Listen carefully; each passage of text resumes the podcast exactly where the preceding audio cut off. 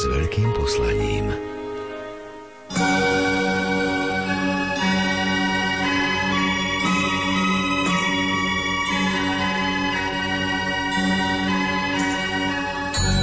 Za mnohými tónmi zvonov, ktoré znejú ako si citlivejšie práve počas sviatkov, sú obetaví páni zvonári a kostolníci, ktorí vlastnoručne rozkývu srdce zvona, aby nám oznámilo dobrú či zlú novinu. Tento rok boli ručné zvonenie na zvony a funkcia zvonárov zapísané do reprezentatívneho zoznamu nehmotného kultúrneho dedictva Slovenska. Autorom návrhu na zápis bol historik, kampanológ Juraj Gembický, ktorý bude hosťom dnešnej relácie. Pri jej počúvaní vás vítajú jej autory Jaroslav Fabian a Mária Čigášová.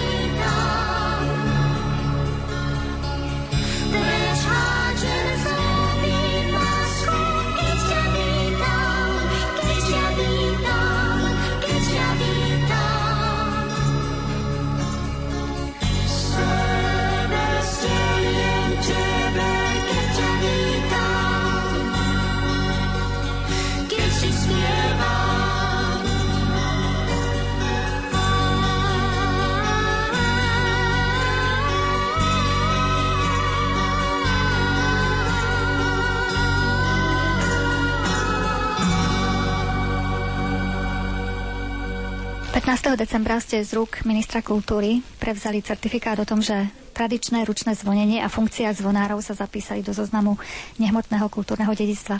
Aké to boli pocity? Bol to veľmi silný pocit, najmä kvôli tomu, že v tej chvíli to nebola podsta nejakému autorovi návrhu, ale bola to, aspoň z môjho pohľadu, podsta všetkým zvonárom z rúk pána ministra, všetkým ľuďom predošlých generácií, aj žijúcich generácií, aj tej mladej generácie, ktorá preberá žezlo. Práve v tejto službe zvonárov, pánov kostolníkov, ľudí, ktorí túto tradíciu na Slovensku zachovávajú a udržujú nejakým spôsobom, slúžia dlhé roky. Je to obeta, je to práca, je to kumšt, je to remeslo, dá sa povedať, remeslo zvonárske, ktoré pestuje v nás ľuďoch, v našej spoločnosti akýsi cit pre službu, pre obetu a zároveň dotvára to svojou každodennosťou tým zvonením, rôznymi špecifikami tohto zvonenia, dotvára kolorit slovenskej kultúry, našej kultúry, duchovnej kultúry. A zároveň je to fenomén, ktorý sa ťahá od stredoveku až do súčasnosti a je potrebné ho udržiavať. Myslím si, že poukazuje na tie hodnoty, ako sa dneska vytrácajú a ako sa dajú ďalej udržiavať, aké je to dôležité. Ako my žijeme aj s takým objektom, ako je zvon, čo je vlastne posvetný, liturgický, duchovný, signálny nástroj, hudobný nástroj. A práve je potrebné povedať, že zvon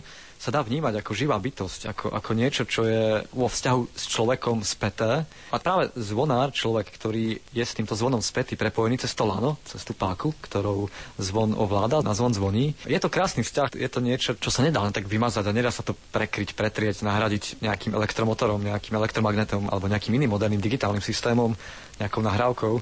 Dá sa to samozrejme fyzicky, ale pýtajme sa, je to dobré, je to správne, je to dobré pre naše zvony, je to dobré pre našich ľudí, je to dobré pre církev, je to dobré pre poslucháčov, pre ľudí, ktorí žijú v týchto komunitách, je to dobré pre tento princíp. Ako sme už spomenuli, vy ste boli autorom návrhu, aby boli zvonári a ručné zvonenie zapísané práve do toho zoznamu nehmotného kultúrneho dedictva.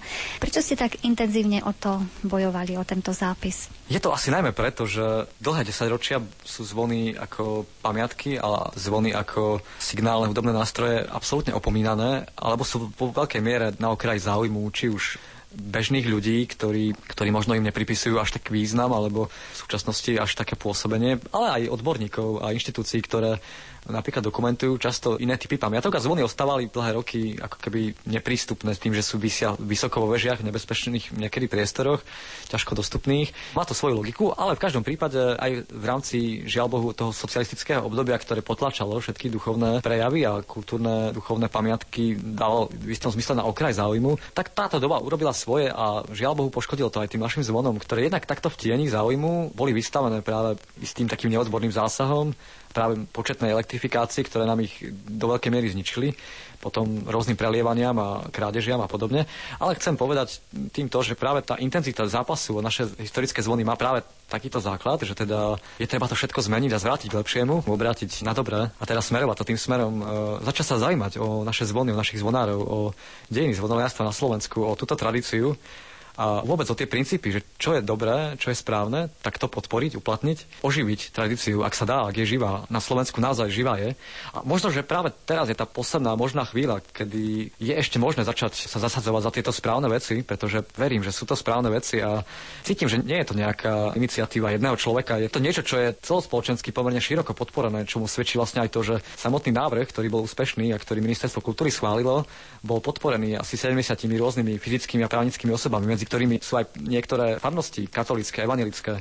Sú tam mnohé inštitúcie, kde sú napríklad e, medzi nimi múzea, vedecké inštitúcie, rôzni muzikológovia, historici, kampanológovia, ale aj pamiatkári, právnici, rôzne iné fyzické osoby, historici, novinári, spisovatelia. Takže ja cítim, že spoločnosť vie a cíti, že správne veci, ak sa podporia, ak tá podpora príde z dola a bude podporená aj z hora, má takéto hnutie veľký zmysel, veľký význam Konkrétne pri týchto zvonoch, konkrétny ich zápis tradičného ručného zvonenia a funkcie zvonárov do toho nášho reprezentatívneho zoznamu môže napomôcť práve ochrane a zachovaniu tejto praktiky a to tým, že sa jej udelí celonárodné uznanie, čo sa vlastne aj stalo, a zviditeľnenie. A tým, že vzrastie zároveň uvedomenie si hodnoty tohto zvonenia ručného a funkcie zvonárov aj ich významu pre udržanie miestnych spoločenstiev a ich identity, čo je veľ, veľmi dôležité. A zároveň takéto zachovanie tohto tradičného ručného zvonenia je istým spôsobom aj formou ochrany a zachovania tých našich pôvodných zvonov historických spolu s ich príslušenstvom, pretože možno málo kto vie, že práve pri tom nevhodnom spôsobe, pri elektrifikovaných zvonoch, dochádza k tomu, že je odstraňované toto pôvodné príslušenstvo zvonové, zvonové hlavy, zvonové srdcia sú nahradzované novými. Samozrejme tie firmy, ktoré ktoré elektrifikujú zvony, majú svoj vlastný patent, takže pri tých zvonoch sú nahradzané ich pôvodné historické súčasti novými súčasťami a tým pádom degradujú zvon ako pamiatku, ako hudobný nástroj, menia jeho súčasti, dochádza k tej degradácii tohto zvona. No a práve tento návrh sa snažil zachrániť mnohé tieto aspekty.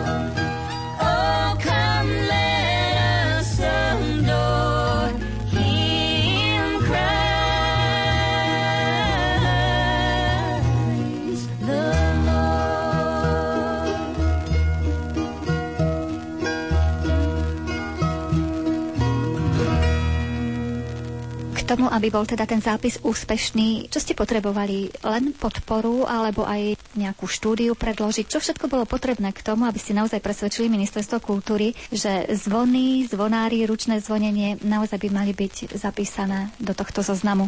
Samozrejme, proces návrhu a nominácie akéhokoľvek prvku do zoznamu nehmotného kultúrneho dedičstva vyžaduje istý postup a ten vychádza vlastne z všeobecného celosvetsky platného dohovoru o ochrane nehmotného kultúrneho dedičstva, čo je vlastne oficiálne podpísaný a schválený dokument, ktorý bol v Paríži v roku 2003 takto dokopy spísaný a schválený a prijala ho aj Slovenská republika, takže si považuje za potrebné uplatňovať ho aj na území nášho štátu.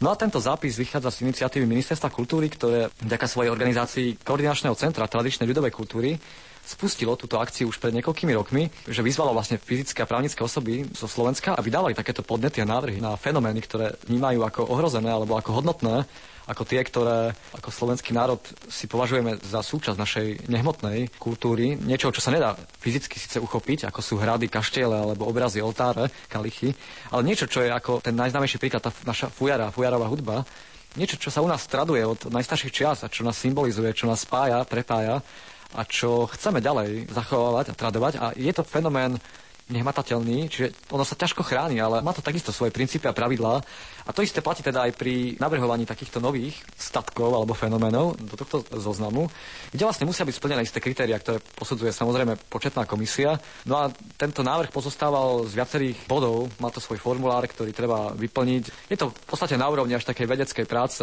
spracovať popis prvku, ktorý v sebe obsahuje vyhodnotenie súčasného stavu, predošlého stavu, návrhov opatrení, ochrany, všetky pre a proti, definovanie prvku, jeho zaradenie v rámci kontextu spracovanie dokumentácie obrazovej, zvukovej, filmovej, rôzne prílohy. Treba zabezpečiť, aby tento návrh mal podporu, to znamená, aby bol tzv. informovaný súhlas všetkých e, účastníkov, ktorí podporujú tento návrh. Konkrétne v prípade zvonov, ako som spomínal, bolo získaných 70 podporných oficiálnych písomných listov fyzických právnických osôb, ktoré vyjadrili svoj názor, svoju širokú podporu s odôvodnením, prečo podporujú tento prvok. Takže to všetko, ak sa dalo dokopy, tak to bol veľký hutný elaborát, e, v tomto prípade zviazaný v tvrdých doskách, zasielaný s tromi CDčkami na to koordinačné centrum tradičnej ľudovej kultúry. Takže áno, bol za tým kus práce, samozrejme. Ale myslím, že mala veľký zmysel a človek tom nebol sám, pretože ako autor som cítil veľkú podporu samozrejme svojich zamestnávateľov, kolegov, predovšetkým rôznych spolupracovníkov, blízkych priateľov, združení občianských, vedeckých inštitúcií, iných civilných inštitúcií a fyzických právnických osôb, ktoré sa o tomto, ak sa dozvedeli, tak e, veľmi jasne dali najavo svoju ochotu, podporu, pomôcť pochopiť tento fenomén. A stretáva sa s tým, že vlastne ľudia, ak sa im vysvetlí, o čo ide, že naozaj ten zmysel a význam tradičného rušného zvonenia oproti súčasnému pretechnizovanému prístupu, pragmatickému vo vzťahu k elektrifikácii zvonov, tak citlivý človek, e, dobrý človek pochopí a vníma, že áno, je to správne, je treba podporiť túto tradíciu, ak sa ešte dá, je treba preto niečo robiť, ak sa ešte dá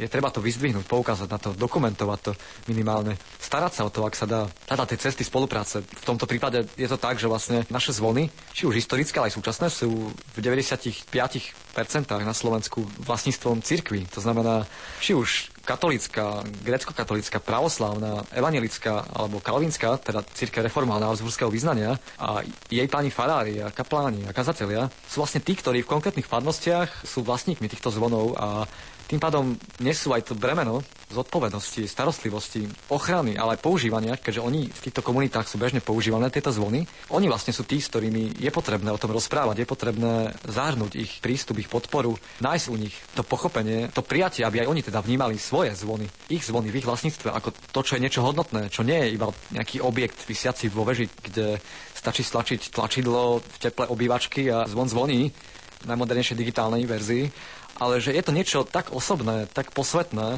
tak tradičné, tak praktické na to používanie, že je s tým spojená silná tradícia, ktorá nám hovorí o tom v písomných dokladoch a v ústnej aj teda v nehmotnej tradícii, že ten vzťah nemôžno prerušiť nejakým obdobím socializmu, ani, ani obdobím nejakej modernizácie, ktorá nám priniesla túto, žiaľ Bohu, túto negatívnu elektrifikáciu zvonov, že je to podľa mňa veľmi krátke prechodné obdobie, kedy sa ukazuje vplyv tej doby, tej krízy doby, ktorá tlačí aj samotnú církev k tomu, aby svoje zvony elektrifikovala a takto ich nepriamým spôsobom odsúdila na veľmi krátkodobý zánik do budúcna.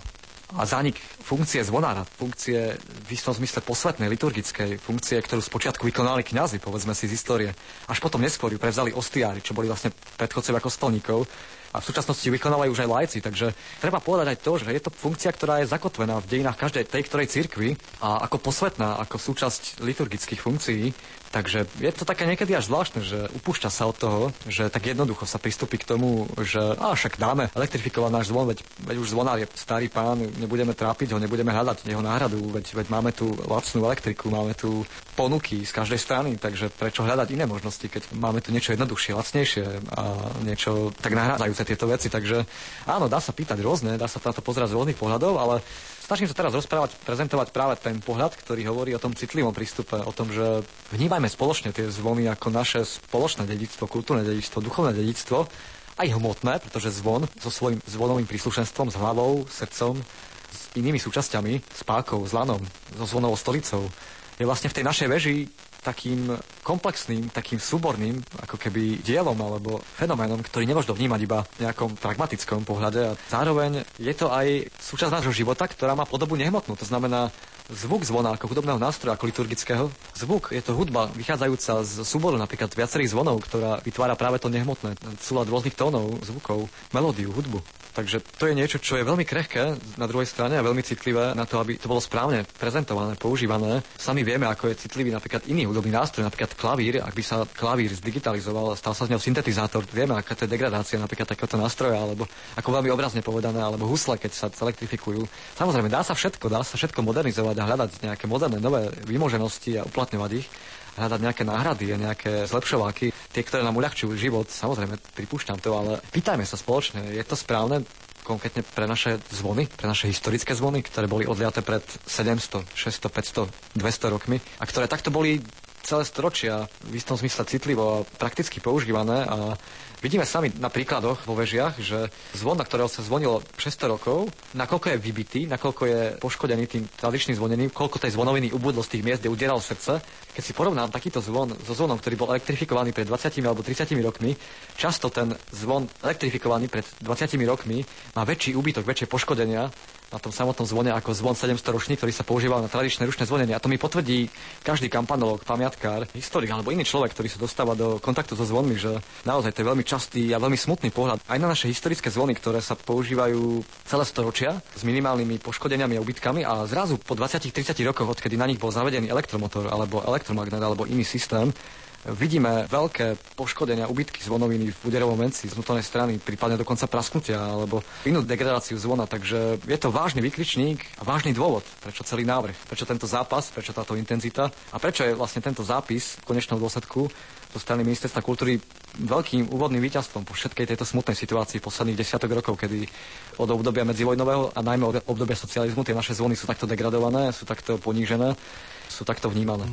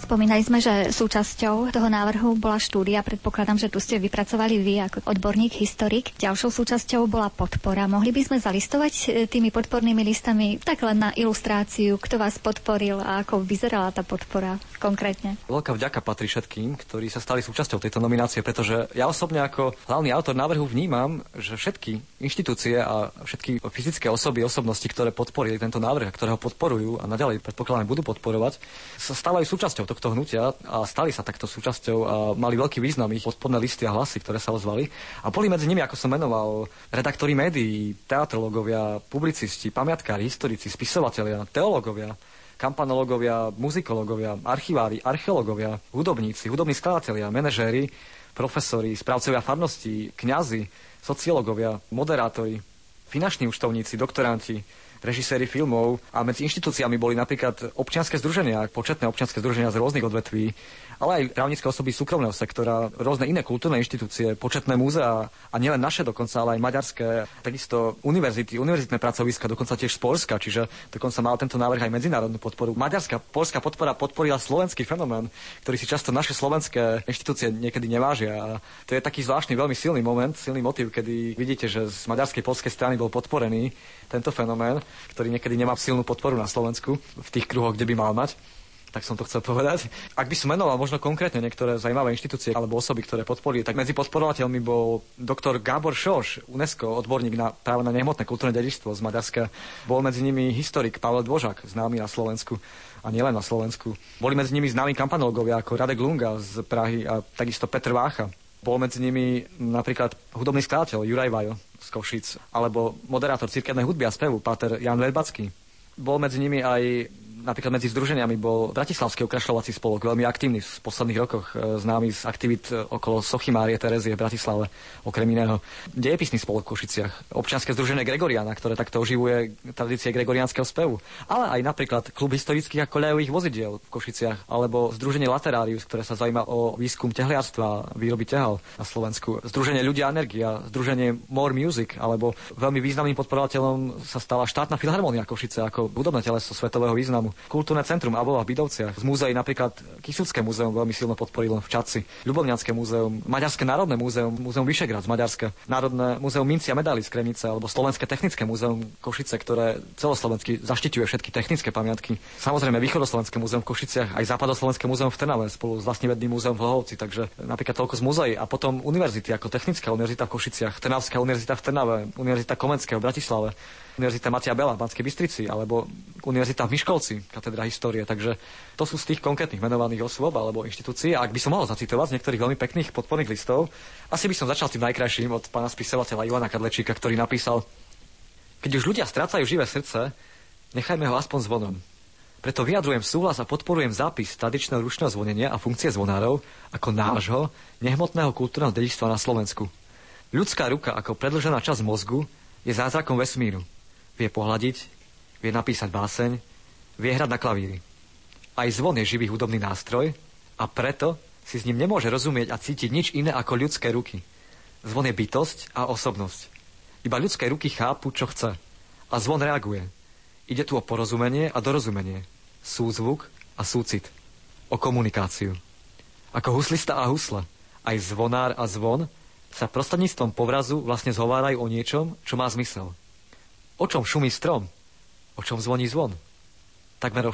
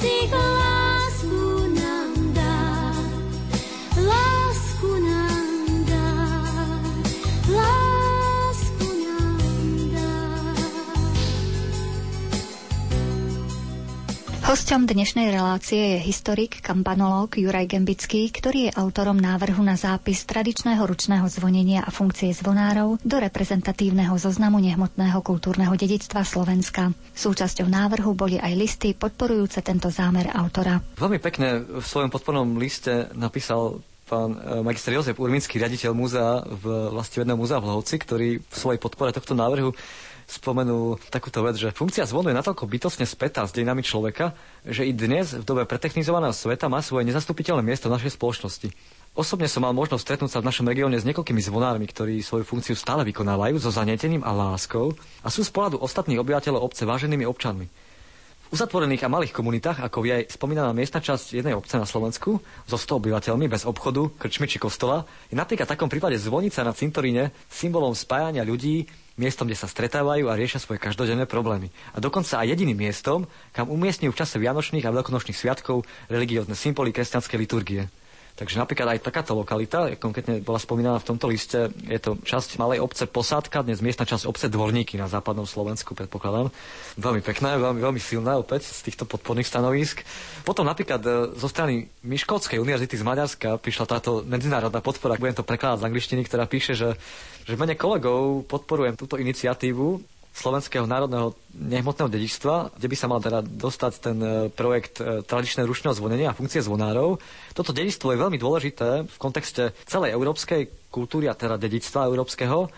A historické zvony a starobilý tradičný spôsob, ako sa na nich zvonilo, je, je našim spoločným historickým dedičstvom a preto aj uchovanie tohto spoločného je našim záväzkom pre nás tu v Strednej Európe. Takže je to také niečo, čo nám dodáva tú ako keby silu, tú morálnu podporu, že nie je to nejaká naša individuálna konkrétna snaha nejakých jednotlivcov zanietených za tradičné ručné zvonenie, ale vidíme, že je to taká širšia podpora, že je to fenomén, ktorý by mal byť vnímaný ako taký, dá sa povedať, až, až celoeurópsky, pretože samozrejme to tradičné ručné zvonenie nie je náš nejaký slovenský vynález, je to niečo, čo od stredoveku prebieha v celej Európe, aj keď teraz sú samozrejme iné špecifické zvonenia, ako napríklad iná sa trošku zvoní v Rusku, to, to zvonenie v pravoslavnej tradícii je iné, kde na srdcia zvonov sú pripevnené lana, tak sa zvoní, zvony sa ne, nekolíšu, ale sú napevno osadené a ten zvonár musí vlastne ťahať niekoľko niekedy početných lán, aby zazvonil na rôzne melódie, na rôzne sviatky, na rôzne príležitosti, takže to je iný spôsob zvonenia oproti nášmu.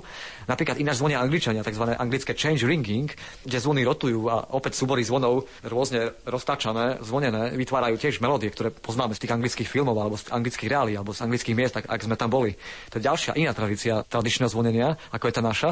Ináč sa zvoní v Španielsku, kde sa takisto zvoní, v niektorých častiach Španielska takisto rotujú, niekde sa zvoní opäť lánami na srdciach, na pevných zvonoch, čiže to sú také rôzne národné tradície a medzi nimi sa vymedzuje tá naša, dá sa povedať západov stredoeurópska, kde hlavne v tých krajinách ako v strednej Európe, ale samozrejme aj v Nemecku, Francúzsku a v iných štátoch západnej Európy sa takto zvonilo a zvoní. Ale treba povedať, že práve najmä v západnej Európe, už v Nemecku a Francúzsku je takmer 90% zvonov elektrifikovaných, takže tam tradícia ručného zvonenia takmer vymizla, takmer sa vyhubila.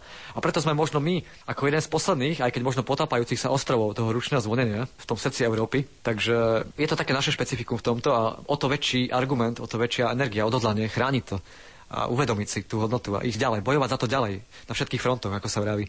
Pretože samozrejme tento úspešný zápis je iba prvým krokom, čaká nás veľa práce. Uvedomujem si, že to je vlastne len prvý úspech, ktorý nás má pozbudiť ďalej, zasadzovať sa za túto vec a ďalej komunikovať, ďalej hľadať spoločné riešenia a hľadať možnosti, ako obnoviť túto tradíciu, ako ju ponechať živú, ako ju udržiavať, ako sa ďalej starať o tie naše historické aj súčasné zvony, ako ich skúmať, ako ich dokumentovať, ako sa o nich zaujímať, ako ich zveľaďovať, ako sa k ním správať citlivo, jedným slovom. Čo to bude znamenať v praxi ten zápis pre zvonárov a pre ručné zvonenie? Čo konkrétne im prinesie v budúcnosti? Je to otázka do najvyššej budúcnosti, že čo vlastne praxi vyplynie z tohto zápisu úspešného. Samozrejme, treba sa pýtať, treba hľadať možnosti, ale v každom prípade v samotnom návrhu bolo to ošetrené tým, že v bode tohto formulára návrhu bola taká položka, že navrhované ochranné opatrenia v ktorých v tomto spracovaní a podaní návrhu bolo uvedené, že mali by to byť rôzne projekty výskumu a dokumentácie našich zvonov, ktoré vďaka tomuto úspešnému návrhu mali by byť podporované a mali by byť jednotlivými inštitúciami a odborníkmi rozbehnuté. Začatý ten väčší záujem a ten väčší výskum, zintenzívnený výskum, prezentácia zvonov, či už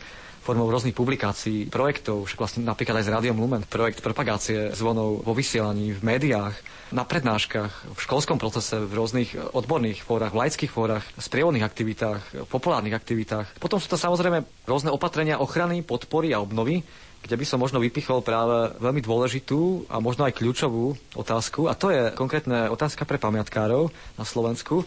A to je otázka tzv. metodiky ochrany historických pamiatkových zvonov, ktorá by mala byť istým spôsobom v súlade s princípom citlivého prístupu, ochranárskeho prístupu k našim historickým zvonom. V tomto prípade môžem hovoriť veľmi čerstvé správy sú tie, že vlastne ako keby aj praktický dôsledok tohto celého návrhu a tejto nominácie úspešnej je aj to, že vlastne v pamiatkarských kruhoch začína sa formovať a v istom zmysle ustaľovať tento jednotný prístup k našim historickým zvonom.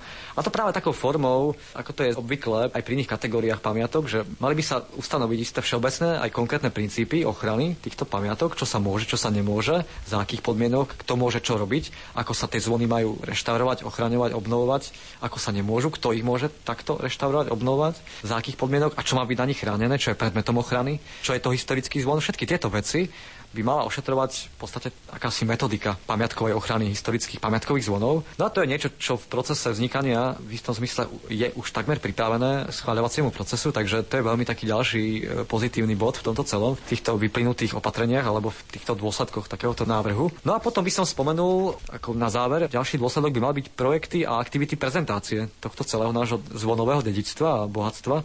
Čiže tam už som vypichol niektoré veci, ako sú tie publikácie výstavy na túto tému, rôzne prezentácie iným spôsobom, cez médiá, ten projekt z Rádiom Lumen. Takisto k prezentácii patrí aj napríklad lepšie sprístupňovanie konkrétnych zvoníc alebo veží kostolov v rámci turizmu, v rámci cestovného ruchu, propagácia týchto vecí, kde patrí samozrejme aj ten výskum, to je taká predchádzajúca súčasť, čiže vlastne zapojenie rôznych študentských prác, rôznych takýchto aktivít do tejto témy. Takže ja myslím, že je viac tých konkrétnych krokov, ktoré môžu podporiť, vyzdvihnúť, pomôcť praktickými úkonmi, krokmi, každý svojim dielom práce, či už je to vedecká inštitúcia, či už je to obec, či už je to farnosť, či už je to konkrétny like, ktorý sa o to začne zaujímať. Je veľa rôznych možností, ako spustiť akýsi väčší záujem, ako podporiť, obnoviť, zbudiť väčší záujem o tieto veci, ako praktický dôsledok práve tohto úspešného zápisu.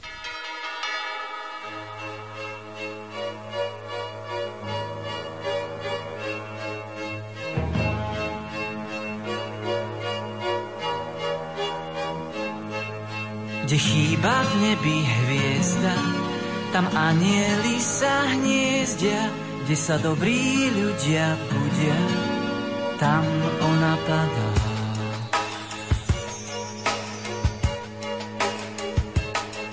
Koľko ľudí,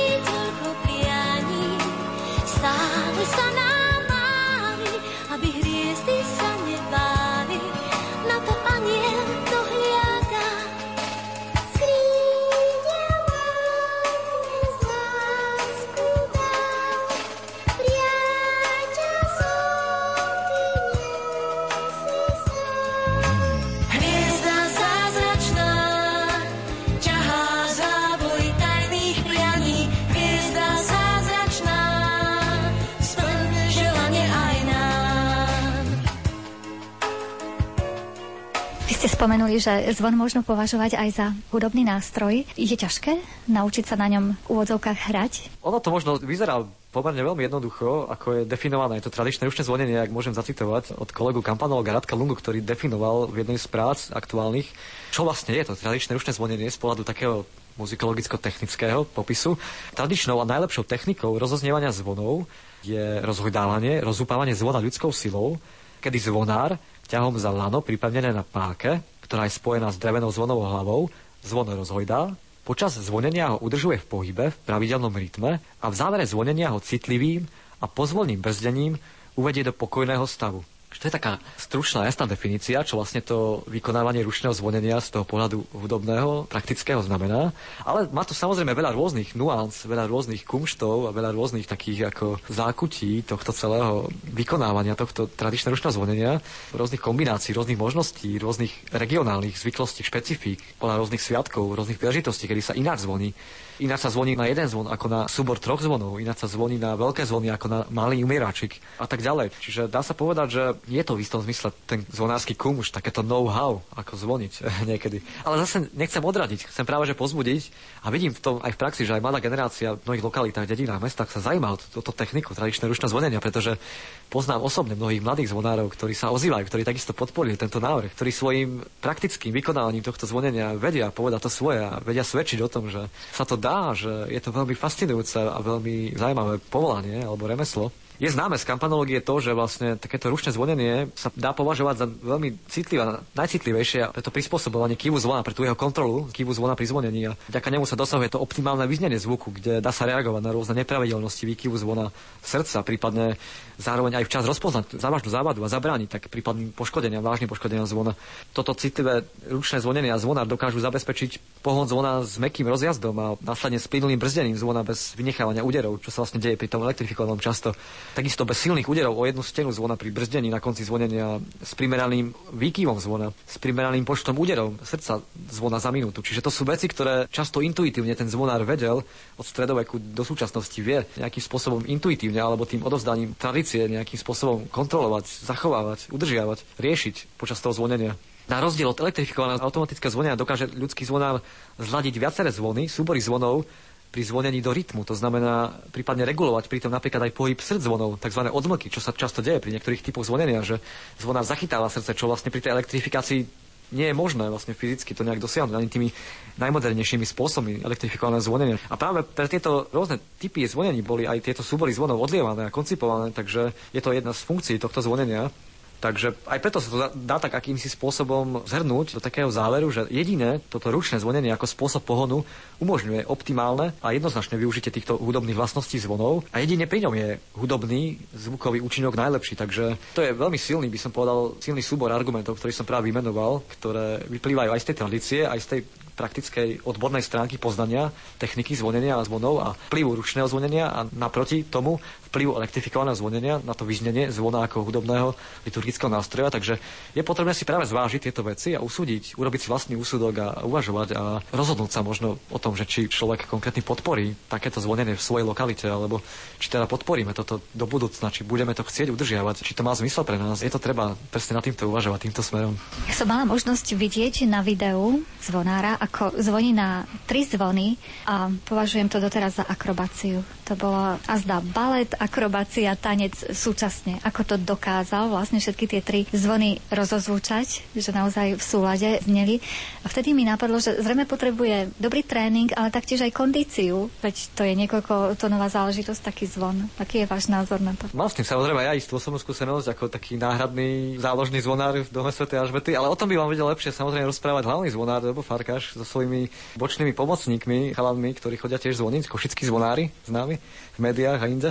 Každom prípade áno, je to pravda, je to súčasťou toho zvonárskeho kumštu, toho know-how a je to takisto regionálne pestré a rozličné, napríklad najmä v tej východnej tradícii východných cirkví, ale u nás napríklad grecko-katolíckej cirkvi všimol som si práve takéto zvonenie, kde ten zvonár vyzerá niekedy ako ruský zvonár pri tom zvonení, že má naviazané lana na obidvoch nohách, obidvoch rukách a štyri zvony z zvonice dokáže niekedy ovládnuť jeden zvonár, ale je to samozrejme veľmi, veľmi náročné, veľmi také zosúladenie obidvoch mozgových hemisfér, aby sa vám nedoprietli nohy, ruky, aby ste tým pádom vyľudili zo štyroch zvonov v správnom poradí, ten správny rytmus týchto zvonov, aby ste zastavili včas ten najmenší, najväčší zvon v tom poradí, akom sa to má podľa tých miestnych zvykov. To znamená, takýto zvonár naozaj vyzerá pri tom, ako ste správne povedali, ako nejaký akrobat na lanách, alebo ako nejaký žongler, ak by som to tak prirovnal pohybovo, ten vizuálny efekt.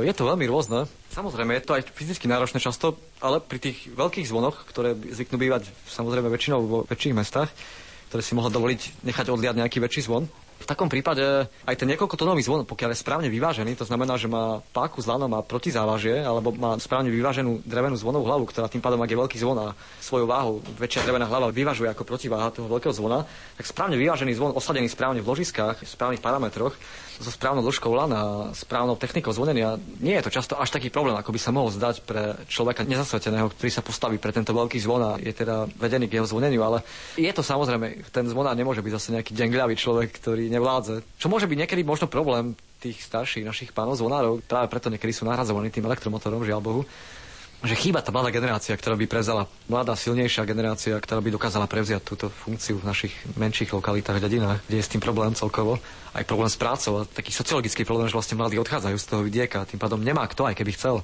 Že to je niekedy zase silný protiargument tej druhej strany, ktorá hovorí o tom nahradzovaní tých zónov elektrifikáciou. Ja to chápem, uvedomujem si to, ale nie je to dôvod na to, aby sme propagovali a masívne šírili túto elektrifikáciu napriek tomu. Myslím si, že je to skôr dôvod zamyslieť sa nad tým a hľadať tie iné možnosti.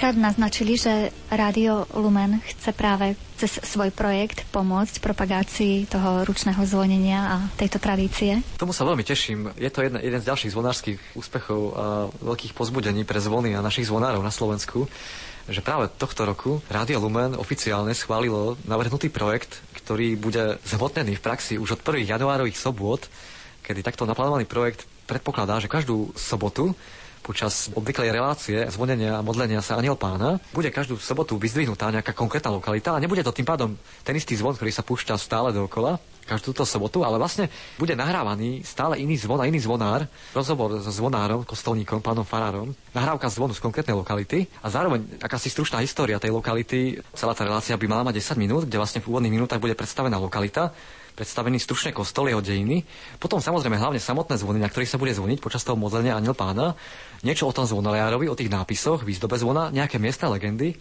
o zvone, prípadne iné príbehy, ktoré sú doložené v písomných dokladoch tej obce, mesta.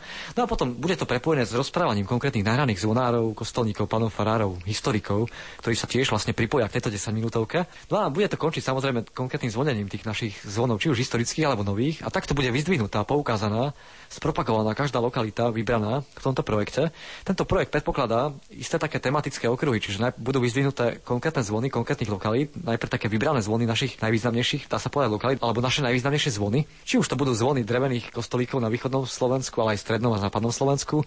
Takisto zvony Košického okruhu, kde máme tento región najlepšie preskúmaný, dá sa povedať, mesto Košica a jeho najbližšie okolie, takže vieme o týchto zvonoch veľa povedať, veľa ukázať celému Slovensku, ale aj naše najvýznamnejšie stredoveké zvony, ktoré sú najmä na území Spíša, ale aj Gemera, Abova, Šariša, prípadne niektoré aj v iných miestach Slovenska a tie chceme tiež v ďalšom cykle tejto relácie vyzdvihnúť, poukázať na nich a na ich zvonárov.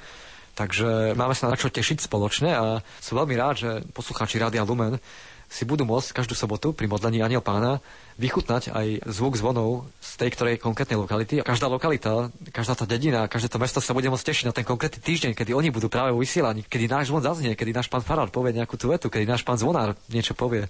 Takže to sa veľmi teším a veľmi ďakujem Rádiu Lumen za túto šancu pre naše zvony. Je to jeden z ďalších výsledkov tohto úspešného zápisu tradičného ručného zvonenia a funkcie zvonárov, takže veľká vďaka Rádio Lumen. Vy máte za sebou v podstate úspešný rok, keďže ste dosiahli ten zápis, o ktorý ste tak intenzívne bojovali.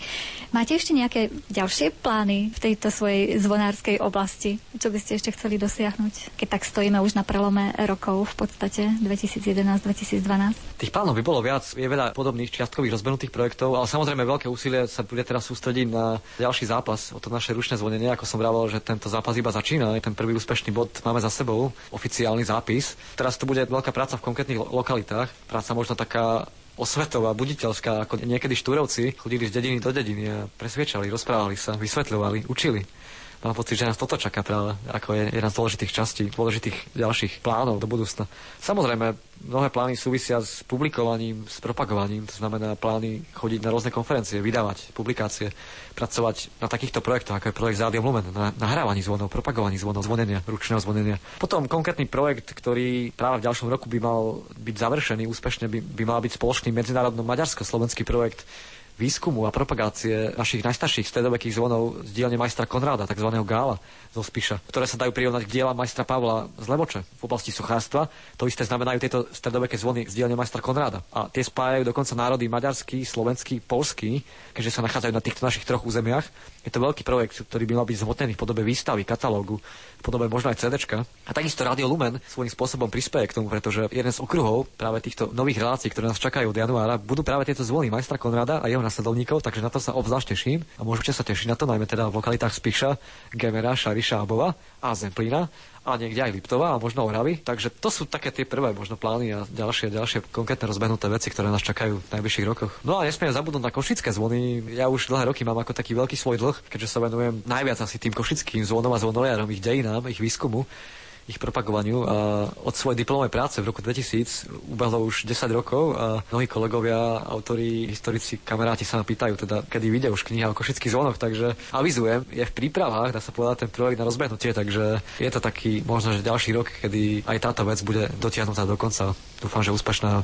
Možno, že naši poslucháči, poslucháči Rádia Lumen, ktorí si vypočuli tento rozhovor, budú už teraz vlastne v tom vianočnom období sledovať zvuk zvonov a rozmýšľať nad tým, že či boli rozozvučené elektronicky alebo ručne. Kiež by, kiež by sa v nás vzbudzovala taká túžba zapojiť sa. Netýka sa to iba zvonov, ale zapojiť sa do takého citlivejšieho prístupu k veciam, k pamiatkám, s ktorými sa každodenne nejakým spôsobom stretávame, či už keď vchádzame do kostola, alebo keď navštevujeme nejaký hrad, alebo keď vlastníme obchod, keď vlastníme byt v nejakom mešťanskom starom dome v meste, alebo keď pod našu správu patrí nejaký oltár, alebo nejaký kalich, nejaká výzdoba, freska, prípadne keď sme vlastníkom nejaké technické pamiatky mlyna, alebo nejaké technológie starého pivovaru, o ktorej rozmýšľame, či ju vyhodiť na smetisko, alebo či ju nejakým spôsobom obnoviť. Tak to sú všetko otázky pre nás ľudí, ktorí sa stretávame s pamiatkami a s historickými súvislostiami. Takže keď by sa v nás takto zbudila takýto citlivejší, lepší prístup, možno práve cez tie Vianoce, keď by práve naše srdce sa obmekčilo, ako to zvykne bývať na Vianoce voči ľuďom, samozrejme hlavne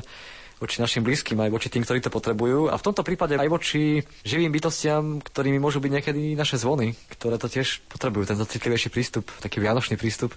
Obdarujme ich našim väčším záujmom, našim vzťahom k ním našim vzťahom, ktorý bude znamenať ich zachovanie pre budúcnosť, nie ich ničenie. Ja si to tak želám spolu s mnohými ďalšími, o ktorých viem, že by si to takisto želali a takisto to presadzujú. Práve v tento vianočný čas je to takým môjim malým alebo veľkým zvonárským želaním. Dnes sme sa rozprávali o tradičnom ručnom zvonení, ktoré bolo zapísané do reprezentatívneho zoznamu nehmotného kultúrneho dedičstva Slovenska s autorom návrhu na tento zápis, historikom, kampanológom Jurajom Gembickým. Reláciu pre vás pripravili Jaroslav Fabian a Mária Čigášová. Želáme vám požehnané sviatočné dni. Dary pod stromčekom, krásny úsmev v tvári, starosti a smútky, čas Vianoc odiali.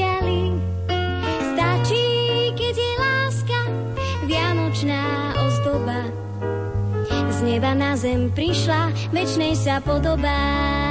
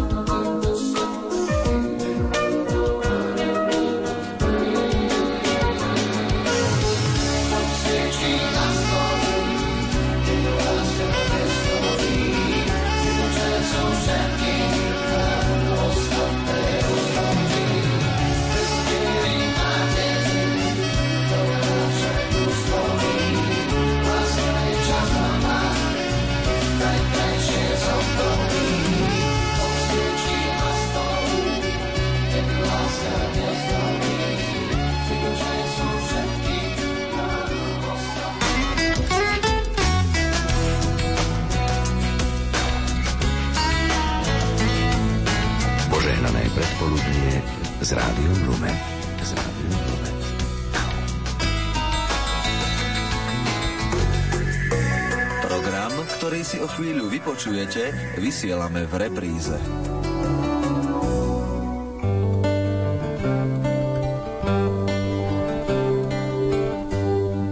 Vážení poslucháči, v nasledujúcej hodine vysielania Rádia Lumen z Košického štúdia sme pre vás pripravili reláciu s názvom Vianoce bez nich.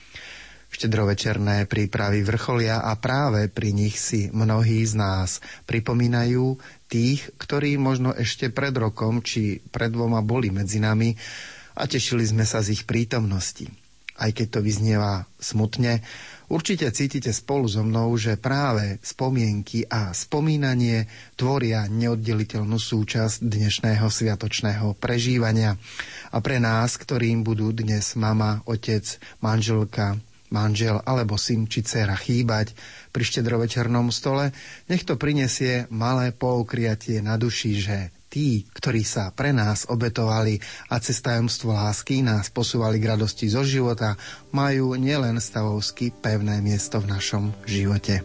Nasledujúce príbehy nech sú pre nás určitou možnosťou zastaviť sa a pomôcť tým, ktorým napriek štedrosti dnešnej večere bude kto si veľmi chýbať. Ničím nerušené počúvanie vám spoza mikrofónu želá Jaroslav Fabian. Zostaňme chviličku tíško, spomeňme svojich blízkych, jak sme tu spoločne, každý rok sviatočne s Ježiškom narodení.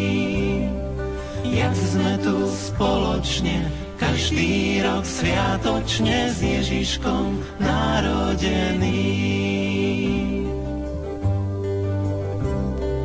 skúmame prítomné tváre, myslíme na celý rok. Spomienky radostné, všetky sú prešťastné, slzy sú neúprosné.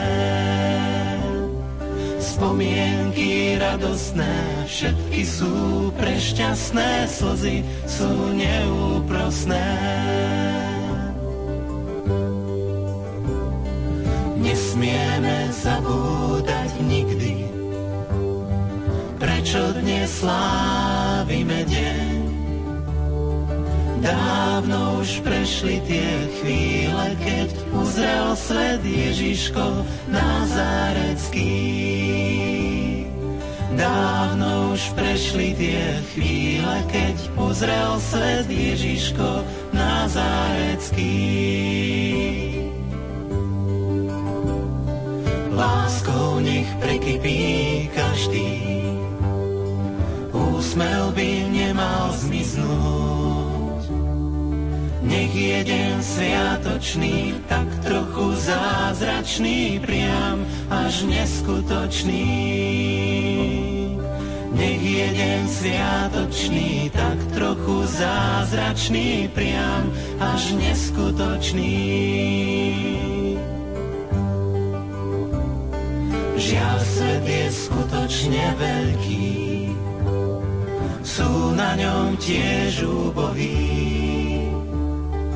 Myslíme na všetkých, buďme k ním priateľskí, nikdy nie odmeraní. Myslíme na všetkých, buďme k ním priateľskí, nikdy nie odmeraní. Boh nám dal milosť a krásu, dodal nám pokoj